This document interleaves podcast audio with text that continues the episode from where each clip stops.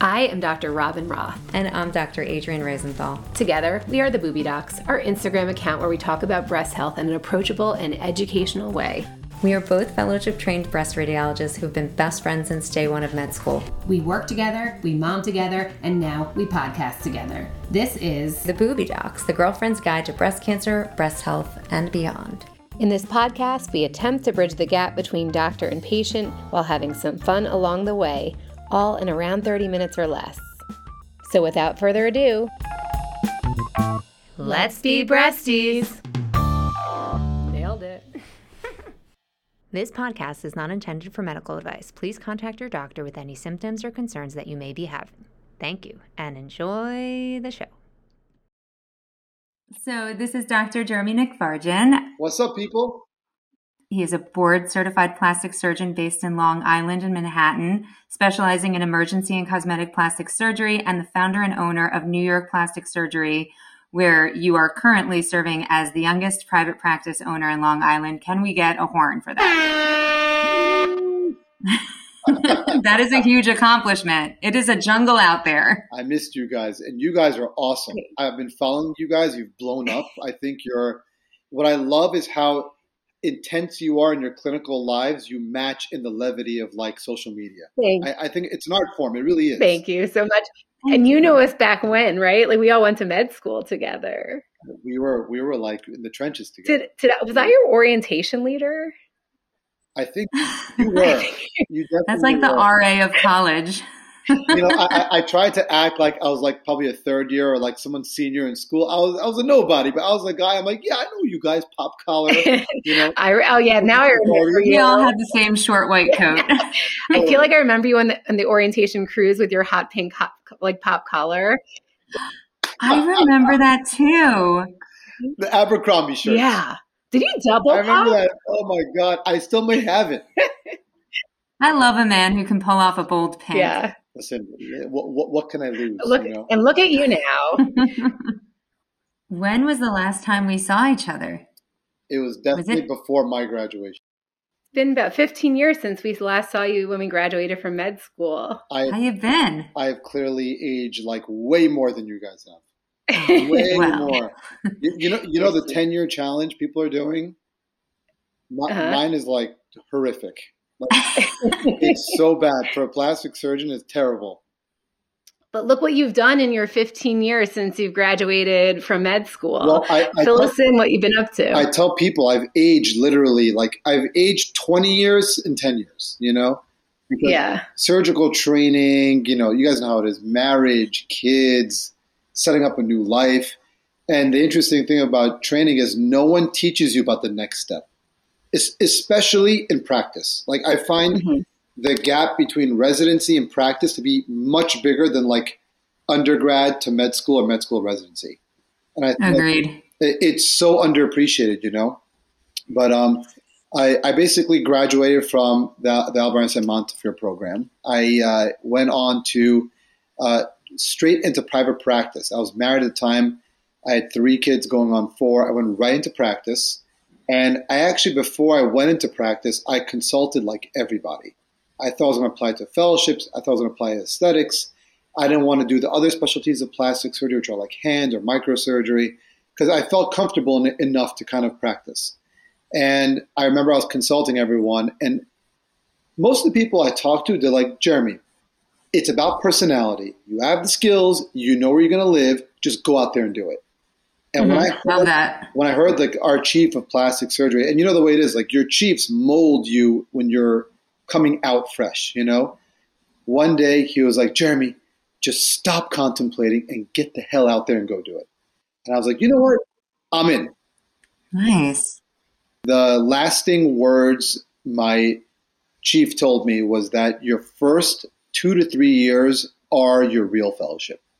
That's mm-hmm. really when you see your name at the top of the chart and you take your first patient to the operating room. That is kind of where you will make yourself, and that has never ever. I, I haven't stopped. That mm-hmm. that mindset and those words have not left me at all. My my first operation to today, I'm much more relaxed, but I still have in the back of my head like all of those pearls and wisdoms and things they kind of impart on you it still rings in my head. So it worked. So basically, I, I went to private practice in Long Island, Manhattan.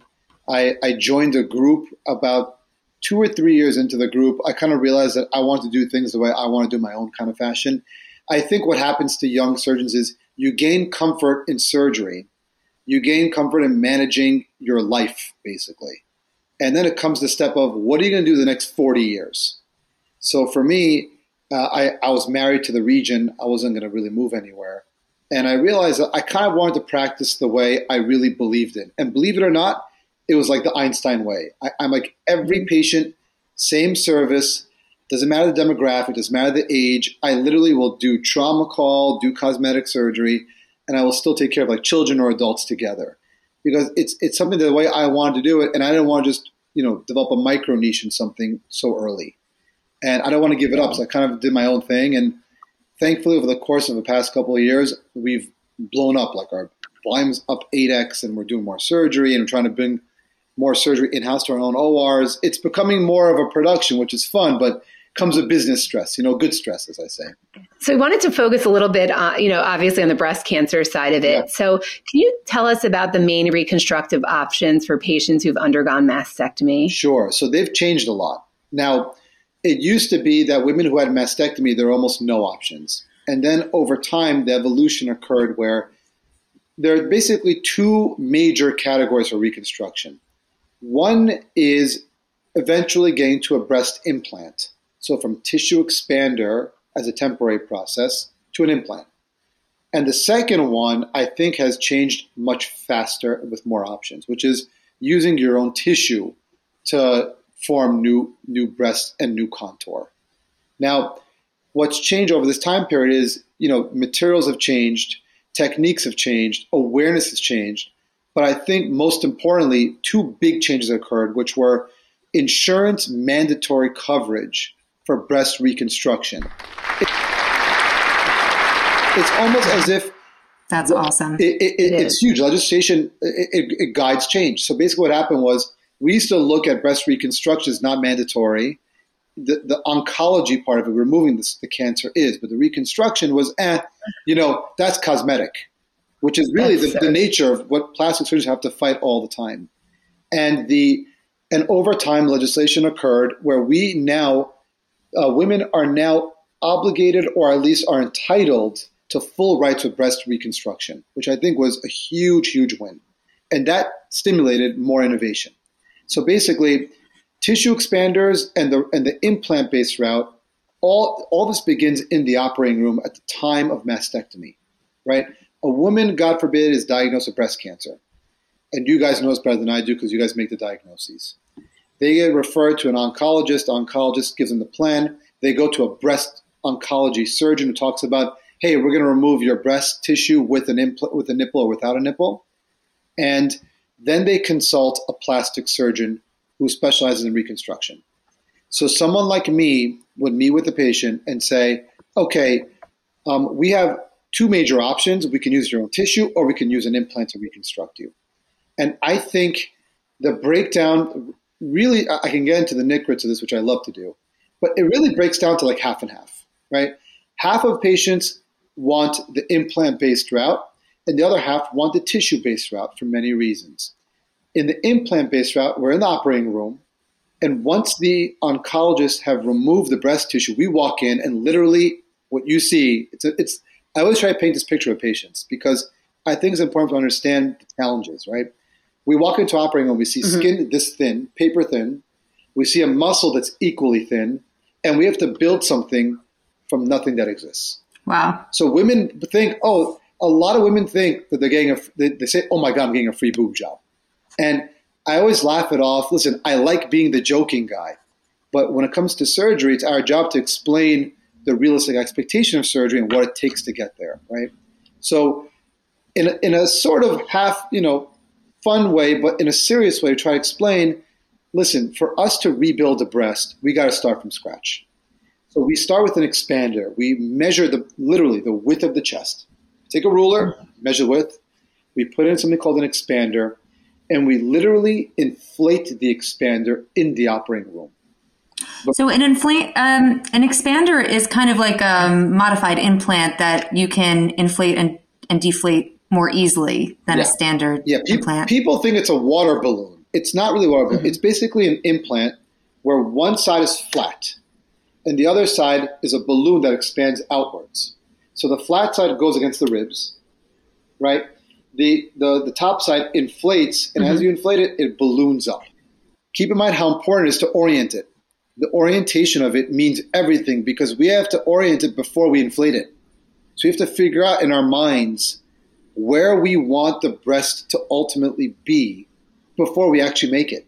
So you have to have sort of like a 3D brain to figure out how to make that happen. So the tissue expander is temporary, right? To, to, to expand the chest wall to then place the implant, Yeah, correct? so that it's a, it's a temporary. We put it in, we close the breast, we expand it up, and we leave it in for about three to six months usually. Okay, and then at that point, then you switch to an implant if you're going to do that. And how do you choose? What are the differences between silicone and saline implants? Oh, that's that's my life. That's like my heart over here. You know that. E- even in the cosmetic realm, that's my life. So Tell us a wise one. Oh my god! So the Like- once again, a lot has changed. It used to be back in like the '90s, '80s, etc. Before even the moratorium, that this silicone-based implants used to have a thin shell, and there, it was like literally like an ooze of a material. It was liquid, mm-hmm. right? So we have silicone implants that are more of like a squishy material, like a gel material, and then we have saline implants, which are water saline filled with a shell of silicone, right? These are the two major types of implants. Now, over time, what changed is that silicone really won the race of how good it became. We developed something called gummy bear implants. Gummy bears are my mm. life, right? Delicious. I- They're my I saw this on your page. You you're a big fan of the gummy bear. I, I like the gummy bears because they're so resilient. I, I should have even brought one here. You can twist it, you can stretch it, Wow. you can squeeze it, you can do whatever you want. It doesn't break. But when you let go of it, it holds the shape of the breast. So Oh. the material is strong enough to hold form and shape, but it's soft enough to be moldable, which is a very rare thing to kind of create. It took time to do that. And the shell is soft enough to feel like a real breast. You know? So to me, uh-huh. that's the best quality implant that exists. And then the other side of it, the saline, I rarely, I, I, I rarely put in saline, maybe less than five percent of the time, and it's really upon patient request, and they really have to want it because saline can ripple, which I can explain what that means in a little bit. What tell tell us about rippling because I think that's an interesting phenomenon that people don't necessarily know about unless they have implants or about to get implants. Right. So rippling is remember a saline implant is a water fluid filled implant. So when you stand versus when you lay down, water will move within this implant. You won't notice it, but it can be noticed. So what happens over time is that the soft tissues of the chest thin just a little bit. And with a saline implant, you can see the skin of the implant ripple mm-hmm. it doesn't look like a uniform filled implant. It has a little bit of like of like wrinkly skin almost. And that is something, and you see it especially in the midline of the cleavage. This is a telltale sign. Woman wants to wear a dress, they're self-conscious because they're like, Doc, everyone can see my implants. That's Hmm. rippling at its best. Now, we can fix rippling by changing to a, to a silicone, or what I like to do in combination is inject fat it camouflages and creates a natural plane and it's gorgeous. But the idea behind it is that saline carries this risk that really silicone doesn't so much. So we go through this elaborate long process of explaining the differences between both. And the beauty is we're kind of out of the cancer talk.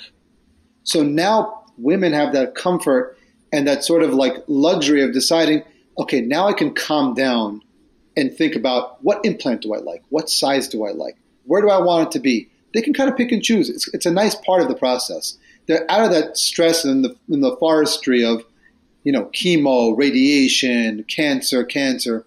They're out of that realm already, you know? So how do you guide someone towards a silicone or saline implant versus uh, like a TRAM flap or DIEP flap procedure? Like what's the what's the decision tree for you? Oh, it's it's a lot of it's guided by what the patient sort of wants. So their considerations really matter a lot, but also are they anatomical candidates for this, right? So a DIEP flap taken from the abdomen, disconnected by these tiny little delicate blood vessels that we dissect under a microscope and reattach in the chest. It's or a TRAM flap, which is an older procedure where we take that tissue from the abdomen and we turn it into the breast, attach on its muscle. There are newer procedures where we take it from the thighs, we take it from the buttock. Basically, the concept is we can disconnect tissue from one part of the body and reconstruct the breast with it, right? So it's amazing. It's it, that technology by far has surpassed everything else because the techniques have improved, the microscopes have gotten better, and the technique for dissecting with the microscopes have gotten much better. Like right? microvascular. We read these like CT scans with the anatomic yes. planning okay, you guys perforators. So I, I think that the imaging, everything has become much better. The teams have become more efficient because market demands kind of make you better as a surgeon to operate more efficiently, right? But it's a much lengthier surgery than the implant based ones. So the patient has to be sort of a little bit healthier, sometimes younger, but it's not really what it's about. They have to have enough tissue to harvest. So you need some schmaltz. You need some schmaltz. so you guys are paper thin. You're, you're thin, you know, thin young doctors. You can have very little harvest, right? But women who have a little bit more meat on their bones are more like tummy tuck patients, right? They have enough to harvest to create a breast out of they we they kind of push it off as you know we can give you like a little mini tummy tuck while we do the surgery. It's different, so it's like a mommy makeover, right? Like different than it, but the idea kind of exists where we can hide that incision in the waistline, and we can build the breast as well. So, uh, you know, I wanted to go back. You actually mentioned this that, um, you know, a, a, mastectomy is not a free boob job. So, how does an Im- how does a mastectomy with implant reconstruction differ from like implants placed for cosmetic purposes? Oh wow! So it's right. it's interesting. It's interesting because the techniques to become what I think is a good cosmetic breast implant surgeon are in parallel with what it takes to become a good reconstructive surgeon. P- patients don't know this because what they're shopping for is the end product, which is an implant and breast aug, right? But they don't know that the surgeon has to have the same kind of skills to do both, right? So the difference is that we both, I like to go, at least most of us like to go below the muscle in both examples, both for cosmetic and for reconstruction. The difference is above the muscle, with a mastectomy, there's just skin. It's so thin. So you're dealing with very little soft tissue to cover your implant. In a mm-hmm. breast aug or breast augmentation, you have some kind of breast tissue, it could be an A cup, B, or C cup, whatever, to cover your implant. So the shaping becomes I think, better and easier. The result mm-hmm. becomes better. But here's where the kicker is it's harder to make someone really symmetric in a breast aug than it is in a breast reconstruction. Because in a breast reconstruction, you can do it in multiple stages. Mm. In a breast augmentation, you got to do it in one shot, right? So, so interesting. So someone like me who does, let's say both, but I, I do tons of breast augs, that pocket, the space you create to put the implant in, that has to be perfect. That's the art mm-hmm. of the mm-hmm. surgery. Enough to move like a like a natural breast, but not too much for it to fall out of place. And I think that's where the art of the surgery really comes into place. You know, just shifting topics a little, what kind of maintenance do you recommend for a woman with implants? How often should they be changed out? What what do you recommend for imaging surveillance to check for implant integrity, or do you at all? Okay, so 100% yes. And a lot of patients, even who have implants, don't know this. We actually created a. So the answer is about every two years, you should be getting an MRI, not to surveil the breast tissue, as you guys know, but to surveil the implant and the pocket and I'll explain to you why. And then after those two years, you should get an annual breast implant checkup. We've actually promoted this in, in Long Island and New York City because women who get their breast implants put in, they think they're done. And they're like, oh, okay, I'm, I go about my life and live the way I want to. You need exams because if a patient develops a random discomfort years down the line, or redness, or just an MRI that they need anyway every two years, you can find something called a late seroma. It's fluid in the breast that you never knew existed, right? It's not common, but it can happen. Now, mm-hmm. that fluid needs to be sampled. It's a very important thing. I actually had a patient like this two weeks ago who, on random MRI, on a random checkup, I found this. And I told wow. her, we have to know what this is because if you had an implant from X years ago, seven years ago, I have to know if this is something important or not, if it's, if it's dangerous or not. But shelf life of implants don't exist anymore. They used to be every 10 years. It's, it's kind of like mm-hmm. an old wives' tale. Now mm. it's really there's no shelf life because the integrity of the implant is better. The, it's more gel gummy bearish, so it holds its shape better. So there is no real um, sort of benchmark. But they should. So are you worried less about capsular contracture with the gummy bear implant? Did you like? Less, did you like less that? Than, that was that was hot. So fund of knowledge I just threw. so capsular contracture very important. Remember, every patient will develop some kind of a capsule on their implant. I tell this to patients, and they're like blown away by it. But I explain to them, mm-hmm. you have a foreign piece of thing in your body. Your body's going to wall it off, and you'll never know it. It won't bother you. Who cares, right? But when it contracts, when it gets hard and pushes up, and develops this thing where it doesn't move properly and stays pasted on your skin, it hurts. That's capsular contracture. So early capsular contracture we can treat medically, we can treat it sometimes physically, but eventually capsular contracture, the capsule has to be removed, the implant has to be removed. We have to wash with antibiotics and replace with an implant. So capsular contracture is important with those annual exams. It's part of the process. If you have discomfort, if you feel like the implant's not moving properly, or you feel like just tightness, we always say come in, even for your annual exam, come in. But yes, I like to get exams, but there is no rule. It's not like back in the day you had a one to three percent risk per year of capsular contracture after like two or three years. It doesn't exist anymore. It's different. So interesting. And then you also touched base on the seroma and how that could potentially be dangerous. And from us, from an imaging perspective, you know what we're looking for. This oh, like rare um, recently textured breast implants have been associated with a, a low but increased risk of lymphoma, right? So yes. it's referred to as breast implant associated anaplastic large cell lymphoma. It's exceedingly uncommon, but there is an increased risk. Um, so, what do you tell patients who currently have textured breast implants and just implants that have been in for a while? How do you counsel them for that risk? Okay, this is extremely important. It's one of the biggest changes we've had in the past couple of years. So we, as board certified plastic surgeons, are now obligated to, in our consultations, have a thorough discussion with the patient regarding the specific risks of anaplastic large cell lymphoma. And it is it's a growing entity. I think more now in its ability to be diagnosed and to be sort of um, sort of uh, uh, worked up. And remember, and I'll tell you, the numbers are all over the place they believe the incidence, the, the, you know, the, this can happen from one in three thousand, which I think is not the case, to one in seventy thousand. But these are textured implants, mostly studied, right, of mm-hmm. a material called biocell, but textured implants. Now, by the grace of God, I'm not putting textured implants because I, every surgeon knows to put them in. They suck. They're hard to mo- they're hard to maneuver. They're hard to move in, but there is a role for them somewhat.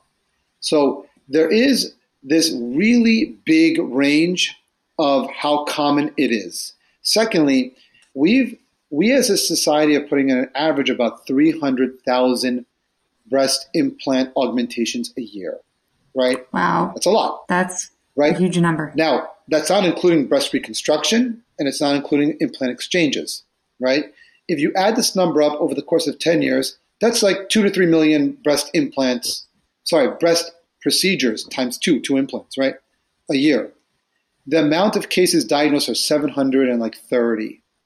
So this is less than 0.0. I did the math once. It was like less than 0.002% of any implant placed. It's extremely rare. Probably the risk of you getting some skin cancer is much higher, right? But the importance is that with these, these MRIs, if we find any fluid in that breast pocket, we have to sample it because that's the way we can diagnose an ALCL related issue. Now, if there's fluid and we find something ominous in that, like cells that don't look healthy, like you guys would know this, implant comes out, the whole capsule has to come out with with basically with lymph nodes. We treat it like almost like a cancer surgery. So, what what symptoms should be people looking be looking for if they have textured breast implants that would worry, oh, alert them? First of all, if you have textured implants, there's a recall on them. It's, oh, so it, get them taken out. It's like the tire of a car. It sounds crazy to okay. say this, but like if anyone's had a textured implant in their body, anywhere in the United States, we recommend come and take them out. We can replace yeah. them, or you can just take them out, and we can just you know do a breast lift to make you a nice breast. So does the FDA like reach out to these patients the way like Ford has reached out to me about my truck? I, I, don't know the exact answer because we they do put out like warnings and they do issue things. All patients get implant cards also, and I mm-hmm. believe that the patients who uh, the surgeons who put in the implants send letters out to their patients saying, "Hey, there's a recall on textured implants." Mm. Um, it's almost like a it's medical record charting because remember HIPAA doesn't make it easy for us to communicate well with patients across wow. um, providers. But they do reach out to the patients and let them know, hey, we recommend an exchange. Um, but the uh, the smooth implants, these are numbers that we don't know yet, and it's it's extremely rare, like one in I don't know eighty thousand plus. So those are the ones that I think are much more difficult to counsel patients on. But we do explain that the importance is get surveillance you know, it, it, it really makes a big difference. So tell us a little bit about breast implant disease. I feel like I've heard a lot about that recently with celebrities. So breast implant related illness is something that we as a society and we as a specialty, it's it's a growing topic in our conferences. But remember, there is no diagnosis for it. Meaning we have no diagnostic criteria to say, hey, you have this. I, mm-hmm. I have patients come into my office and they listen, I have joint pain, I have headaches, I have back pains, I can't sleep at night, I get migraines. And a list of these symptoms kind of come up and they all say it happened after I got my implants. Now, right. when you see this pattern kind of arise as a surgeon, I don't we don't dismiss them. We can't say, ah, it's nothing, this could be anything, anyone can have symptoms, it's nothing to do with the implants. If you take a portion of the population that has no implants, they'll have the same complaints at the same rate. Right? But we also can't definitive, definitively diagnose this. I had a patient come in literally two weeks with the same exact thing. She's a yogi. She's like, I'm like, does the implant hurt you? No. Do you feel like when you do your stretches that they constrict your movement? No. Well, what's the problem? I get really bad headaches and I hmm. have joint pains and I feel like it triggers my migraines. And I can't tell them that, hey, it's a breast implant illness related issue and we have to take out the implants. To me, that's an unresponsible thing for me to say because I have no evidence behind that. However, I would never dismiss her complaint. So in that scenario, I'd spend the patients, we have no way of validating this. So it becomes a patient sort of preference. If you want us to take it out, I'll be happy to take it out. I will always take a capsule out with the implant, which I think is very important to do no matter what. But it doesn't mean your symptoms will get better. Because we How long does it take for the capsule to form? It's a great question. I would say it's it's an art it's a it's an artsy question because there is no answer. I would say roughly in the beginning, three months, three to six months, mm. an immature capsule begins to form. It thickens maybe by like a year, but I've seen patients happen really fast. And is there a time frame that's more common to see implant sickness syndrome Not, after patients get I, them? I don't know the answer because when I when we see our patients within the first year, I don't we don't get these complaints. It, it doesn't. They don't come in frequent enough after the first you know six months for me to mm. be hmm. like you know that's when it starts happening. And even from historical points, remember, if I ask you when did you first start experiencing migraines, they're going to tell you ten years, way before implants, but maybe it became more common afterwards. You know what I mean? Yeah. These are very vague, nondescript symptoms that we, and, and I explain to patients, a lot of people think that doctors dismiss these things because we don't, because we believe in concrete, data driven diagnoses, right?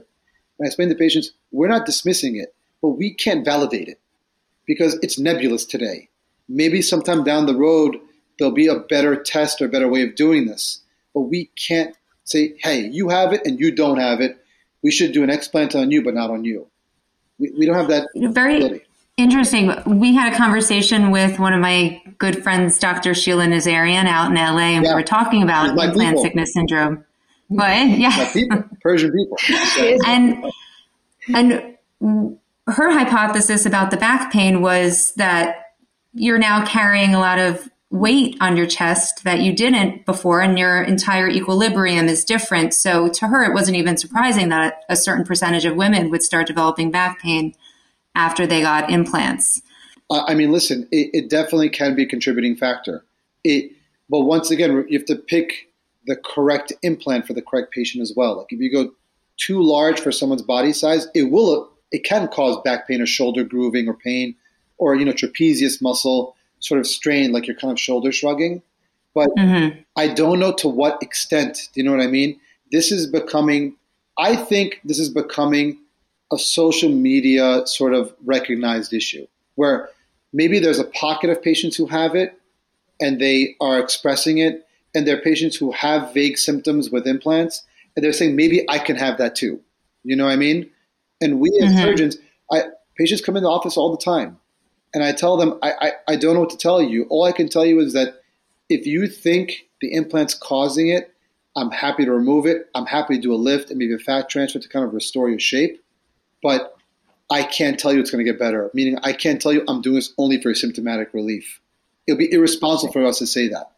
And there are, by the way, as a society, we really shun and we really kind of like go against surgeons who use fear to make patients do surgery. So they tell patients, mm-hmm. if you keep this implant in, this will get a lot worse. They, mm. they do this. People advertise through mm. fear. You know, don't leave that implant in; it's going to cause cancer. Don't mm. don't leave that implant; it's going to make your headache so much worse. Because there's no evidence to support this. They're just using as a tactic to gain business, and I think that that is also equally wrong. You know what I mean? Mm-hmm. Let's take it down a notch and talk about breast reductions. That's that's my throw in an air horn. Did you like that segue? I love it. Only you guys can pull this off.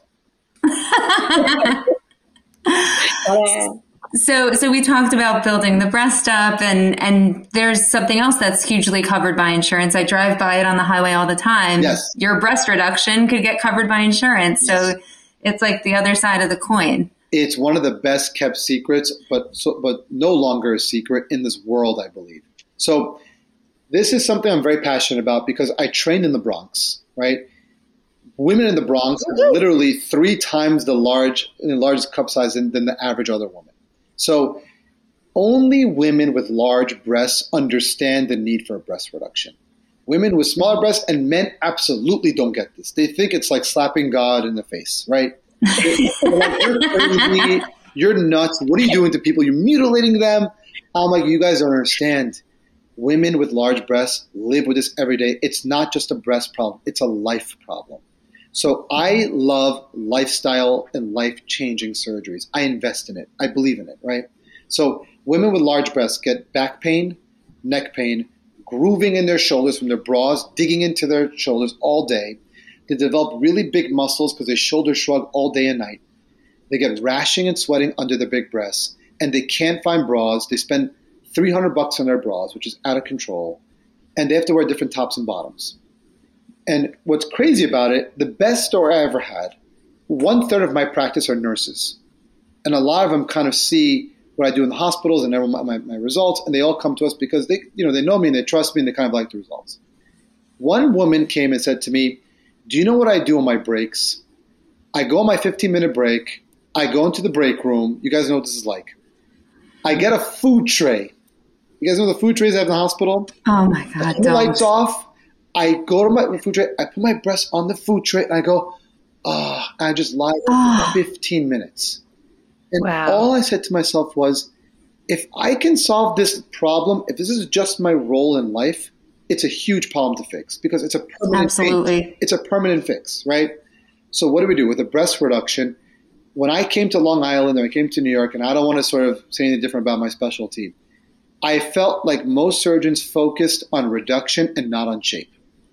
They just want people to have smaller breasts, but they never look right. They looked mm-hmm. either too small or they had no cleavage, and they kind of like there was the finesse of plastic surgery wasn't there. It was just we completed the mission. Thank you so much, right? So when I came in, I want to be known for shape.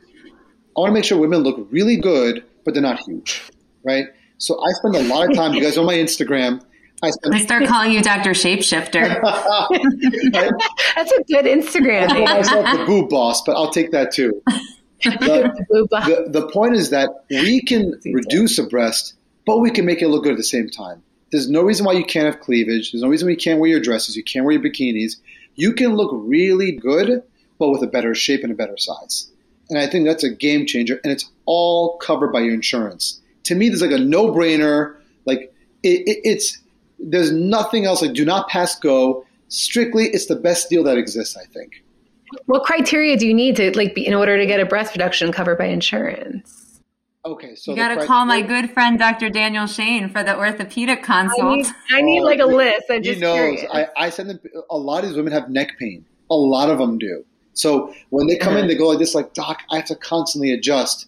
I send them to Dr. Shane to make sure they have no cervical lordosis. I had a policewoman who came in with literally like a 42G breast, G. Wow. It was the size of like two of your heads, each breast. and I sent them to him because she had a cervical fusion. She had neck surgery before she had a breast reduction, which is oh, a path people wow. go down. They kind of lean over like the Tower of Pisa over time, you know? So it takes a huge strain on the body. But the criteria are back pain, neck pain, bra strap grooving that we have to document in photos. So we always take mm-hmm. pictures. Rashing and sweating under the breast, which we also document. That women have tried shampoos, topical treatments, creams, lotions mm-hmm. without any help because we know it's not going to work. Frankly, it's the truth, mm-hmm. it won't help and breasts that are above, let's say, a D cup, D cup or bigger. Mm-hmm. Um, those become criteria. But every patient's an individual. I do a lot of asymmetry cases. And this mm-hmm. is something that's hard to advertise. I did a lady this morning. One side was basically like a 38 double D, and the other side was a 38C. Now, what we have to reduce both sides, sort of, but one side gets more of a lift, that's I guess more of an aggressive reduction, but it falls in the realm of reduction. So asymmetry kind of falls in the same category as well. And often women will get a breast reduction at the time of their like lumpectomy surgery oh, for symmetry, like you oh, said. Oh, I, I think that, that definitely yes, especially lumpectomy. We can kind of reconstruct the breast, and reducing it is the best way. Not just because it looks great and you get the shape, it reduces your risk of breast cancer. Mm-hmm. I tell this to my patients all the time breast reduction. Is that just because you're getting rid of some breast tissue? Yeah, you're getting rid of the probability of breast cancer. So interesting. Breast reduction um, lowers risk of breast cancer. Does it matter if it's subpec yes. or retroglandular? Like yes, if you're it putting it into the glandular tissue, I imagine you disrupt some ducts. So the answer is yes. So if you, so I, I always go below muscle. However, back in the day, if you went through the areola, which we don't do, mm-hmm. but if you went through the areola and you went under the gland above the muscle, that can affect your ability to breastfeed. I, I, I don't know who does this still. I'm sure there are some mm-hmm. people, but nowadays the more we modern, see it sometimes. Maybe yeah, the more do. modern technique is in the fold of the breast under the muscle, clean, no bacteria, no ducts, nothing. There you have it. There you All right. So, are there any minimally invasive options that women can do if they've breastfed three kids and their breasts aren't as perky as they used to be? Asking for a friend, of course. So, every, not me. well, the other friend. Well, I was telling the friends today, you got to make sure that the vault is closed, no more babies, right? Uh huh. Um, and it really depends on your anatomy. What happens with you know, the warrior valor of having children and breastfeeding is the breasts droop a little bit, right? They engorge with feeding, they involute afterwards, and they droop a little bit. I think most women that have that issue after breastfeeding, they need some element of a lift, right? Either a lift alone, or a lift with fat injection, or mm. a hmm. lift with an implant. It's one of those three, right? Um, if they have really, really big breasts and they've breastfed, they need some kind of a really good reduction hinted, right? Mm-hmm. So there, but some element of the lift has to exist. Um, all of our breast surgeries are all rapid recovery, meaning within 24 hours you should get back to non-rigorous lifestyle. So that's back, incredible. Back to you know why? Because the dissection techniques are better, and we use an injectable material called Exparel. It, it's a three-day long-acting pain injection. It changes everything. We also do light anesthesia. We also give a lot of non nauseating inducing medications. The idea for elective surgery is to get you back on your feet fast, not to admit you to a hospital. So everything has changed to make it lighter and faster. Rapid recovery is what it's all about. So fascinating. You know, I, we talked a lot about um, like all the reconstructive options, but you know, there is a third option, which is like going flat after breast yes, cancer surgery. So th- th- there is a there is a, a, resurgence of that, especially on Instagram. Mm-hmm. I'm seeing it. Where, oh, mm-hmm. by the way, it's happening in tandem with tattoo artists. So mm-hmm. what I'm seeing is a lot of camouflage based reconstructions, right? Where women are kind of like wearing their badge of honor, and they're getting some kind of like a. Honestly, the tattoos are really nice. They're getting some, Shout out to Dano. Right, right. I'm saying they're getting like some really nice, not just reconstructive tattoos, but artwork tattoos, and they're embracing it. And listen, all power to them. I, I whatever can get you through that battle and get you another bit healthy and cancer free is the best, right? I absolutely. I, I, don't think we as plastic surgeons should be pushing anything on people. We should be there holding their hands and giving them options. I love this conversation because I feel like it really highlights all the different options that women have now, and that really didn't exist 20 years ago. Um, some, you know, we we polled the audience and asked for questions, and someone said, "Is it normal for a tissue expander to slosh around when they jump around?" Yeah, it, it is, especially when it's not fully filled. So it, it, it's it's a thin implant material with a lot of fluid in it. So yes, like so, don't don't go like on a roller coaster, right? Mm-hmm. Because mm-hmm. it's going to splash around too much. You're going to be like, you know, it can. No great adventure for you. No great adventure for you. wait, wait till your gummy bears come in. exactly. Well, thank you so much for your time. I'm so happy we were able to connect. It's my honor. It was such a pleasure. You guys, listen, you guys are like real doctors, right? I, am like a beautician. I just blow dry hair. You guys, uh, you guys do the real deal. You guys actually save lives. You diagnose breast cancer. I think that's a huge, huge, amazing thing you guys do on a daily basis. God bless both of Thank you. you. Thank, Thank you so much. And God bless you. Until next time, let's be breasties. If you like what you heard or learned something new, please make sure to leave us a five star review and subscribe. I've literally always wanted to say that, and share with your friends. Make sure you check back every two weeks for more great content. We've got some incredible guests coming up, and you won't want to miss them. And follow the Booby Docs across all social media platforms for more of the breast information.